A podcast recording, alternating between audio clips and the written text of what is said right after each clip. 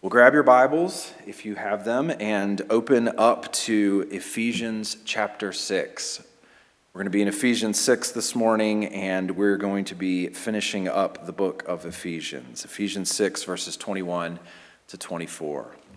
One of the things I love about a good courtroom drama, whether it's a movie or a television show, is I love the scene that is the closing argument.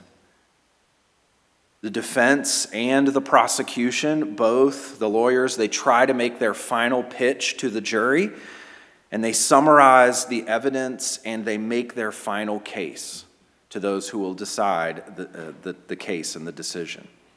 Now, depending on the particular case that is before them, there could be hours and hours of testimony and evidence that have been given over the course of many, many days and sometimes even weeks. And all of that has been presented, and yet everything comes down to those few moments when each side will make their concluding arguments. The closing argument is a time to pull everything together, to focus on what has been the most significant part of the evidence and of the trial. Conclusions matter. Conclusions matter in court cases, but they matter in things beyond court cases, in other areas of life as well. And they matter in particular in Paul's letters. Now, I'm not saying that in this last section of Paul's letter to the Ephesians that he's making a concluding argument like a lawyer would, but the point I'm making is that these last few verses matter. We can be tempted to skip over these because they seem sort of uh, secondary to what he's doing, and they're not really a part of the main argument. So we typically don't pay attention to these things. But I want to tell you this morning that what Paul does here in these concluding verses is significant. He tends to close his letters by focusing on core concerns, on things that actually do matter in the life of the church. And this letter and these concluding verses are no exception to that. Now, anytime that someone focuses on core concerns and sort of brings an argument to a conclusion, it's particularly helpful for us. It's so easy in church ministry, in every area of life, but in particular in church ministry, it's easy to get distracted and to think about a number of different areas rather than to focus on the core concerns that we have as a church. And so I think spending our time this morning in these concluding verses and focusing on the core concerns that Paul has will be helpful to us as we move forward in ministry here at Woodhaven Bible Church. So, what are the main things that Paul focuses on here? That's what I want to share with you this morning. This morning in Ephesians 6 21 to 24, we're going to see two core ministry concerns for Christians two core ministry concerns for Christians. And this is where we're going to end up today in the book of Ephesians. The first one of these, you can see in verses 21 and 22, is personal relationships. This is the, the first core ministry concern. Now, if you're familiar with Paul's letters, you know that at the end of his letters, he typically tends to mention people by name. He goes through specific names. I mean, there's almost a whole chapter of this at the end of his letter to the Romans. And a lot of times it's easy for us to skip over these almost like laundry lists of names because we don't know who most of them are. We don't have any personal connection to them, and so we don't find them that helpful or that significant. But when Paul does this and talks about specific people, at the end of these letters, or any point in these letters, it's on purpose. And one of the things that this tells us is that Paul has a concern for personal relationships and for individual people in ministry. We need to be reminded of the vital significance of people and of personal relationships in the life of the church. Look at verse 21 so that you also may know how I am and what I'm doing. Tychicus, the beloved brother and faithful minister in the Lord, will tell you everything. Now, one of the reasons that Paul mentions so many people throughout his letters, and this guy Tychicus here by name, is because he surrounds himself with those who can learn from him and those people who he can invest in and he can develop in ministry. And this guy, Tychicus, is one of those people. Look how Paul describes him here. He is a faithful or a beloved brother and a faithful minister in the Lord. This is not the only time that this guy, Tychicus, shows up in the New Testament. In Acts chapter 20, you don't have to turn there and it won't be on the screen, but in Acts 20 and verse 4, a significant passage for Paul, Tychicus is accompanying him on his journey.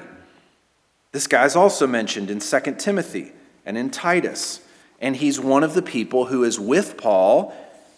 He's involved in ministry with him, and he's one of the people that Paul sends out to check on churches.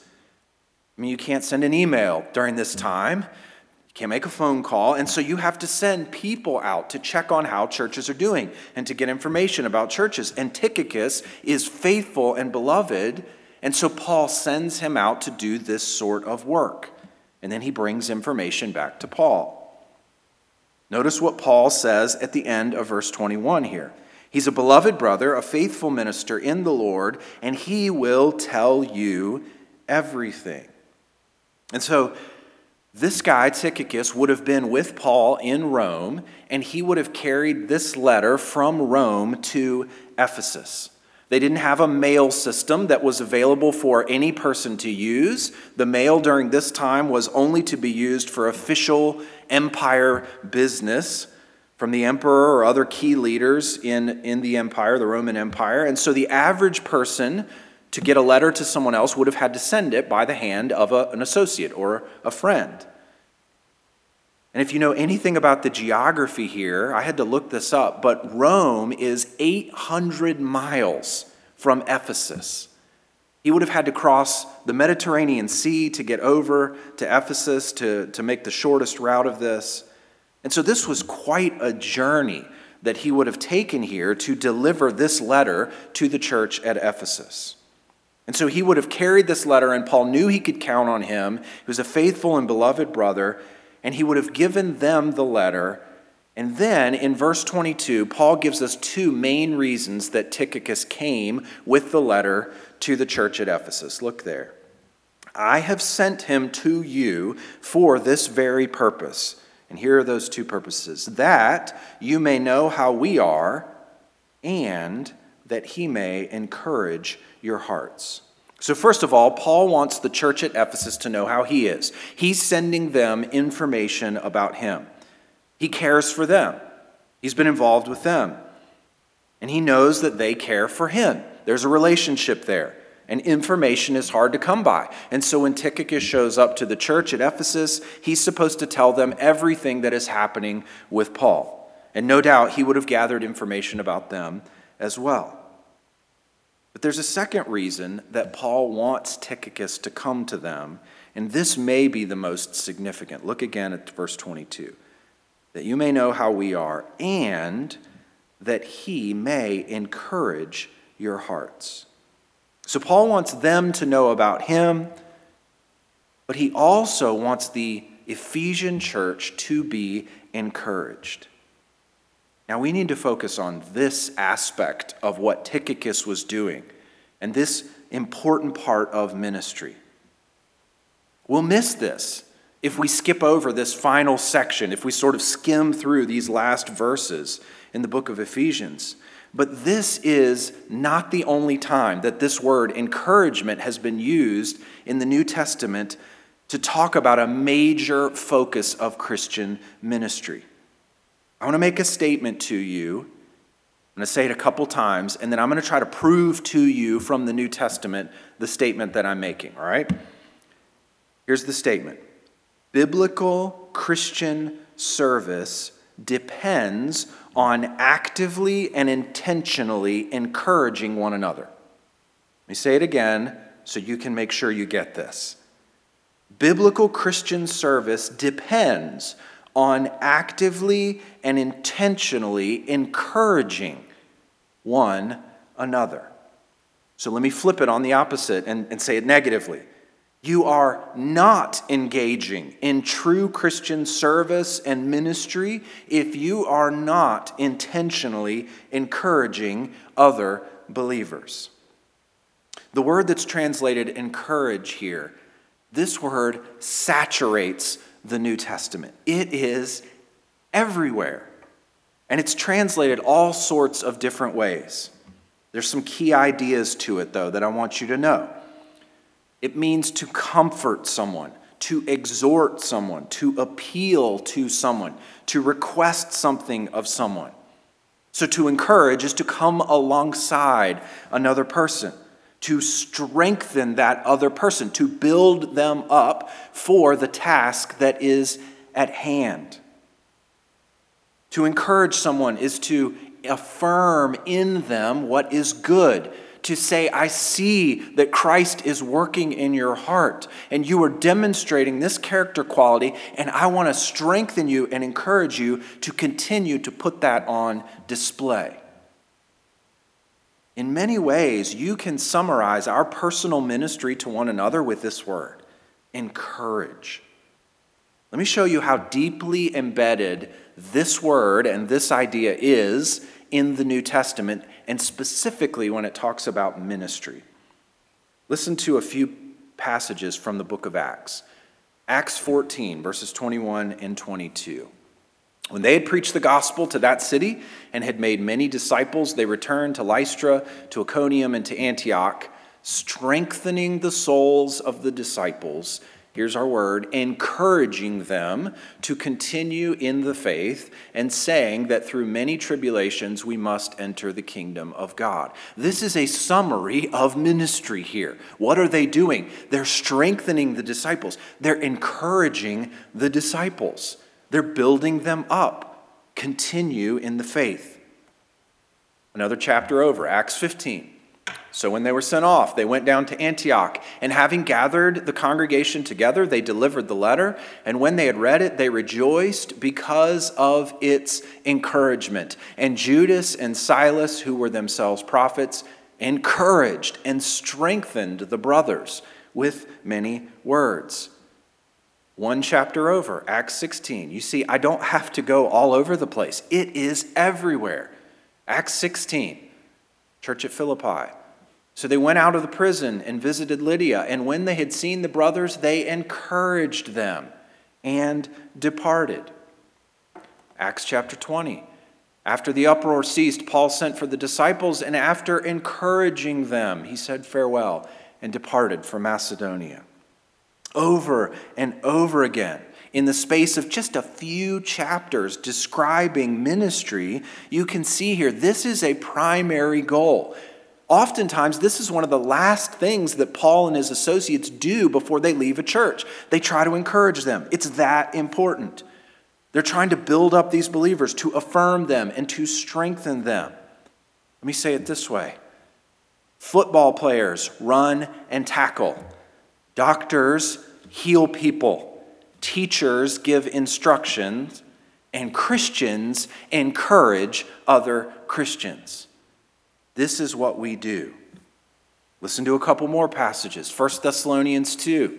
For you know how, like a father with his children, we exhorted each one of you and encouraged you, there's our word, and charged you to walk in a manner worthy of God, who calls you into his own kingdom and glory. 1 Thessalonians 5. Therefore, lest you think this is only a pastoral thing, or an apostle thing. Therefore, encourage one another and build one another up, just as you are doing.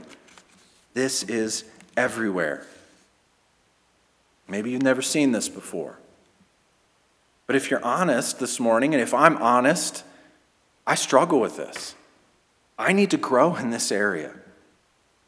And I don't think most Christians walk into church on Sunday trying to be intentionally discouraging to others, but we just don't think about it. We don't think about how we can be actively encouraging to others. We don't think this is a requirement for believers, and this is the lifeblood of relationships in the church. This is so vital to ministry. One author said it this way alert affirmation requires vigilance. Alert affirmation requires vigilance. It's like when, as a parent or a grandparent, when that child is getting ready to take his or her first steps. You are alert to that. You love that kid. They're special to you. And so you're focused on the child and you're focused on the positive gains that that kid is making in attempting to take his or her first steps. You are alert to affirm. You're vigilant. You're looking to encourage that child to take his or her first step. You're sitting on the, I remember doing this with Caitlin in our little house in California. We were sitting on the edge of our seat. Bethany on one side of the room, me on the other, literally sitting on the edge of our seat, going, You can do it. Come on. You can take your first step. That is exactly how Paul views Christian ministry encouragement. We are to sit on the edge of our seat with one another and look for positive gains and encourage one another and give exhortation and affirmation and comfort as we see those things happen. This means that we are watchful, we're vigilant for ways that people are demonstrating Christ like character. And when we see it, we don't just make a mental note of it, but we go ahead and we open our mouths and we say words and we speak affirmation to that fellow believer and we encourage them. Now, we're not talking here about trying to build up someone's self esteem through cliches or platitudes. What we're talking about here is watchful care for another person's soul, concerned for them. We want to see them grow, we want to see them change, and so we're, we're encouraging that. I mean, what would Woodhaven Bible Church be like if we became people who are defined by encouragement? I think two things would happen. First of all, we would help one another to persevere and to grow through continual affirmation and encouragement. I mean, you want the person who's down the row from you to stop pursuing sin and to start growing in spiritual maturity? The best way to do that is to urge and exhort and to encourage any signs of Christ likeness that you see in them. It'll help others. One author who wrote about affirmation and encouragement, a whole book on it, said this Affirmation energizes people. It not only lifts their spirits, but motivates them to action. Affirmation not only points toward character already being demonstrated, but it fosters more of the same. If we want one another to grow, to grow in maturity and to grow in Christ likeness, maybe the best thing we can do is to affirm what we're seeing in one another, to encourage one another toward this end. The second thing that I think would happen, though, is it'll change you as a person when you start actively looking for ways to affirm and encourage others. When you begin to look out away from yourself and look to others and try to find ways that you're seeing others growing, then your demeanor changes. It changes you. You stop looking at yourself and turn your attention to the good that God is doing in others, then your whole outlook on life and ministry changes. So, what do we look for? What are we saying here? Well, it can be all sorts of things. It may be something as simple as a kind act of service. It may be someone using their God given ability for God's honor and praise. It may be someone who is putting forward the effort to be like Christ. Yeah, they're struggling, they're not perfect, but man, you see them putting that effort forward. Encourage that, foster that. Could be all sorts of things. Someone genuinely caring for his or her family, someone showing courage someone making wise decisions, working hard, demonstrating the fruit of the Spirit. Any of those areas are things that we should be encouraging, building up, and affirming.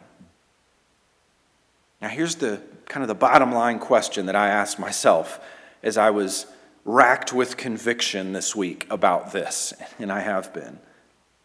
Here's the question Do I believe that God is at work in those around me? Am I the only one who God's at working in?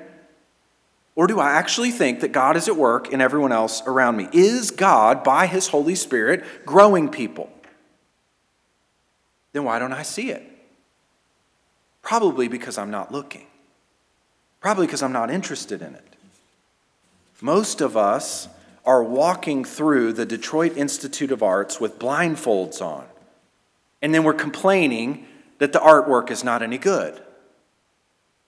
Take the blindfold off, look, and affirm the work that God is doing in others. That's exactly what Paul wanted Tychicus to do here when he got to Ephesus. This was a primary goal for Tychicus' ministry among them encourage them, build them up, urge and exhort them. And all of that fits within Paul's core concern of personal relationships. He's all about people here. He wants people to grow and change. But there's another core concern that fits with personal relationships, and this is in verses 23 and 24. We have personal relationships, and then Paul is concerned about positional realities. Now, we've spent so much time in our study of the book of Ephesians talking about these positional realities. I mean, this is the whole structure of the book, right?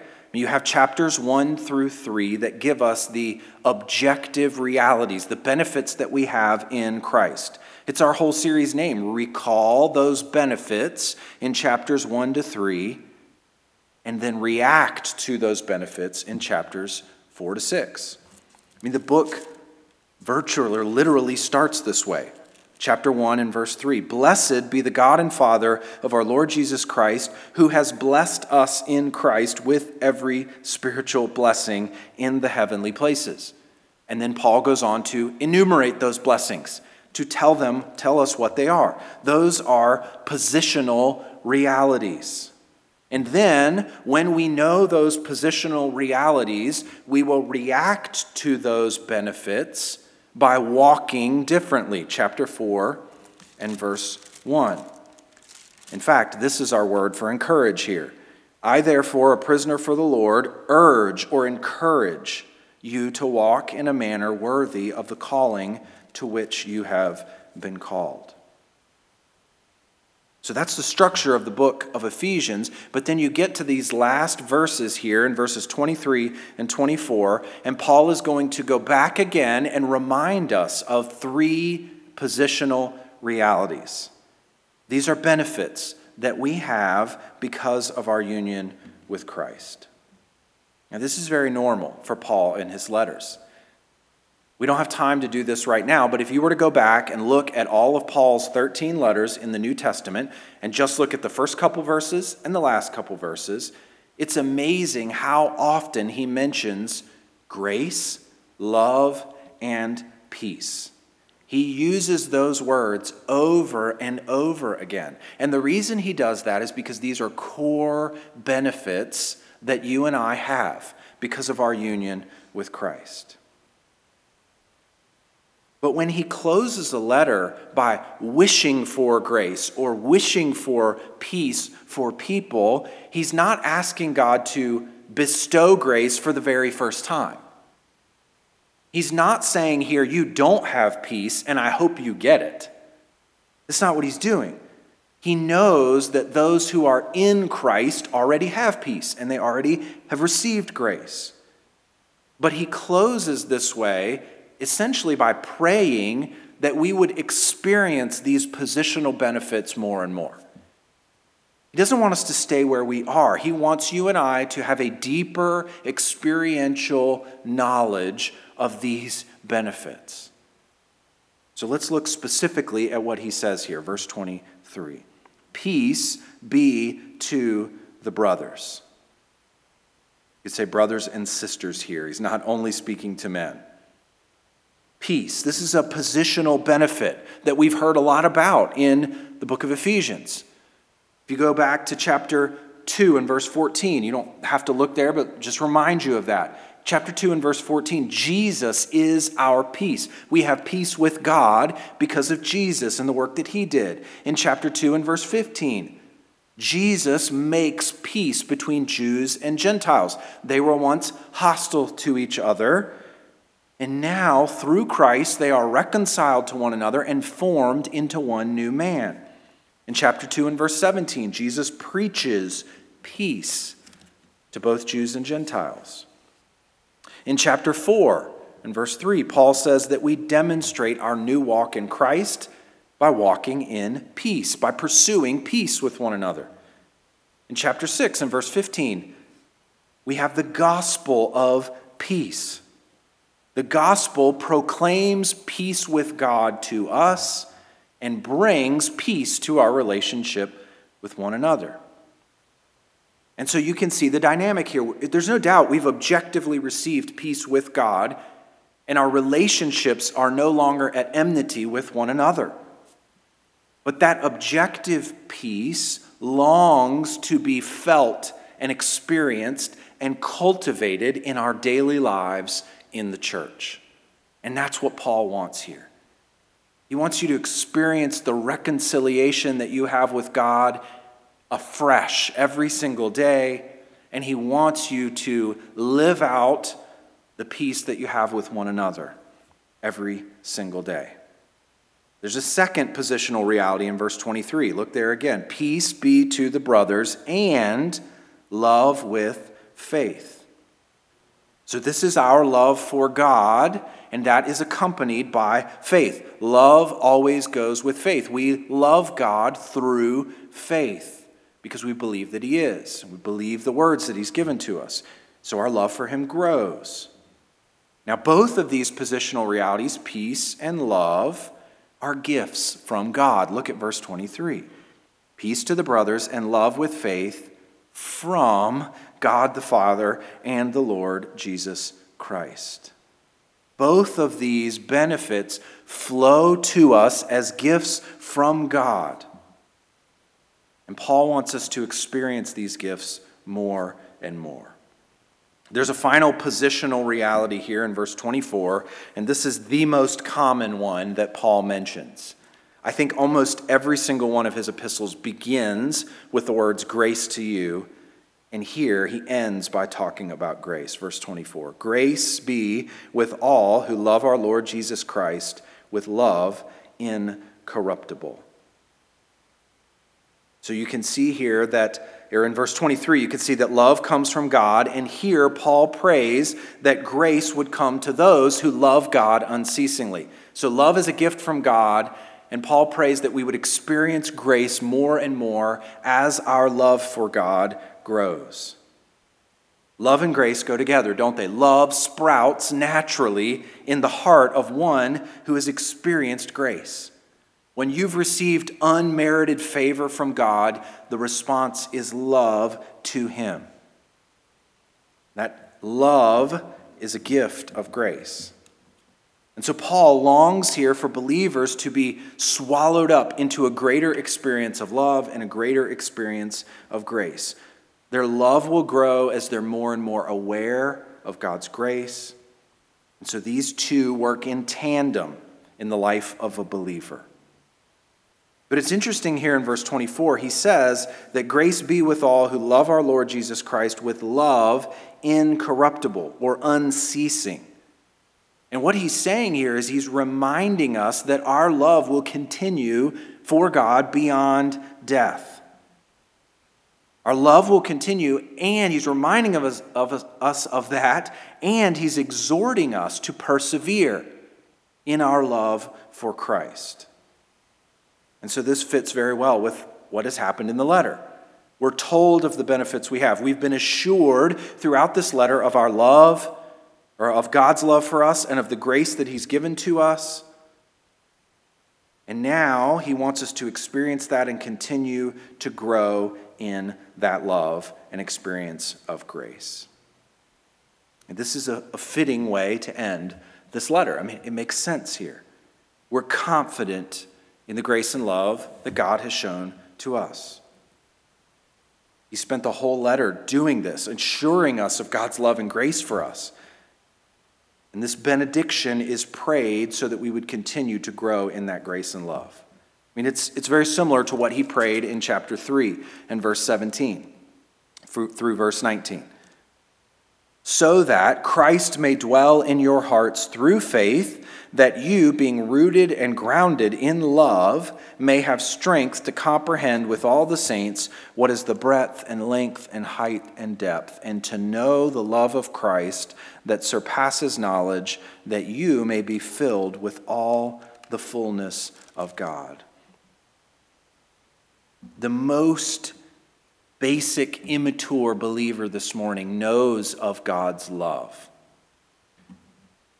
But the most experienced believer, the most mature believer, hasn't even begun to plumb the depths of his love for us. And so that's what Paul is praying here that we would continue to grow in that love no matter where you are. So, this is Paul's closing argument. He takes us back to these core concerns people and positional realities, benefits that we have. And I'll be honest, I would love for these core concerns to be what dominates the ministry here at WBC. We're all about people, and we're all about these theological truths that grow people. It's amazing how often we get worked up and concerned about things that don't fall into either one of these categories. They don't help people, they don't advance these positional realities. I mean, how much time and effort do we spend on other things when our primary focus, the heart of our ministry here for each one of us, should be seeing people flesh and blood, real people that have names that we know, seeing one another be encouraged and built up and grown to be like Christ through the grace that they've received from Christ. Encouraged with these positional realities so that real people grow to look like Jesus. Now, I know we're in the midst of a, a funny time here where you guys are all sitting at home and we're here at the church building, and I'm exhorting you about building one another up and personal relationships and all of that. But while we're in this time of separation, will you pray with me? Will you make this a focus of our, of our prayer times? That when we get back together, that our ministry will be simplified because we've had a chance to think about these core concerns and assess this in our own lives. And our ministry will be simplified where our heart's desire is to think about the grace we've received and to encourage one another in the grace that they've received and that they're growing in. That's what truly matters, and that's what we're here to do. And so I pray that that will become the focus more and more of the ministry here at WBC and I think we'd be amazed at what God would do as that happens. Let's pray. Father, we def- desperately need your help. Uh, our natural inclination is not to be an encouragement to one another, it's to be nitpicky, to be negative, to see all the wrong that people are doing. I know it's mine, Lord. But I pray that you would change our perspective of church life this morning. Lord, help us to remember the grace and the love that we have received from you, the peace that we have in Christ. I pray that those positional realities would, would dominate our thinking. And then I pray that as we have opportunity, that we would actively and intentionally point out grace in the lives of others. that we would encourage one another, that we would build one another up. I pray, Lord, that you would give us a completely new perspective on ministry. That the aim of Paul and his associates as they went from church to church, as Paul sent Tychicus to Ephesus, as ministry happened in the book of Acts and in the New Testament, I pray that that focus of encouragement and exhortation and comfort would become ours. I pray that we would be a New Testament church in this sense, Lord. And then I pray that, would, that you would use that focus in our lives individually and corporately, so that we would better reflect you. Thank you for the work that you're doing in our midst, and I pray that you would continue. In Christ's name we pray. Amen.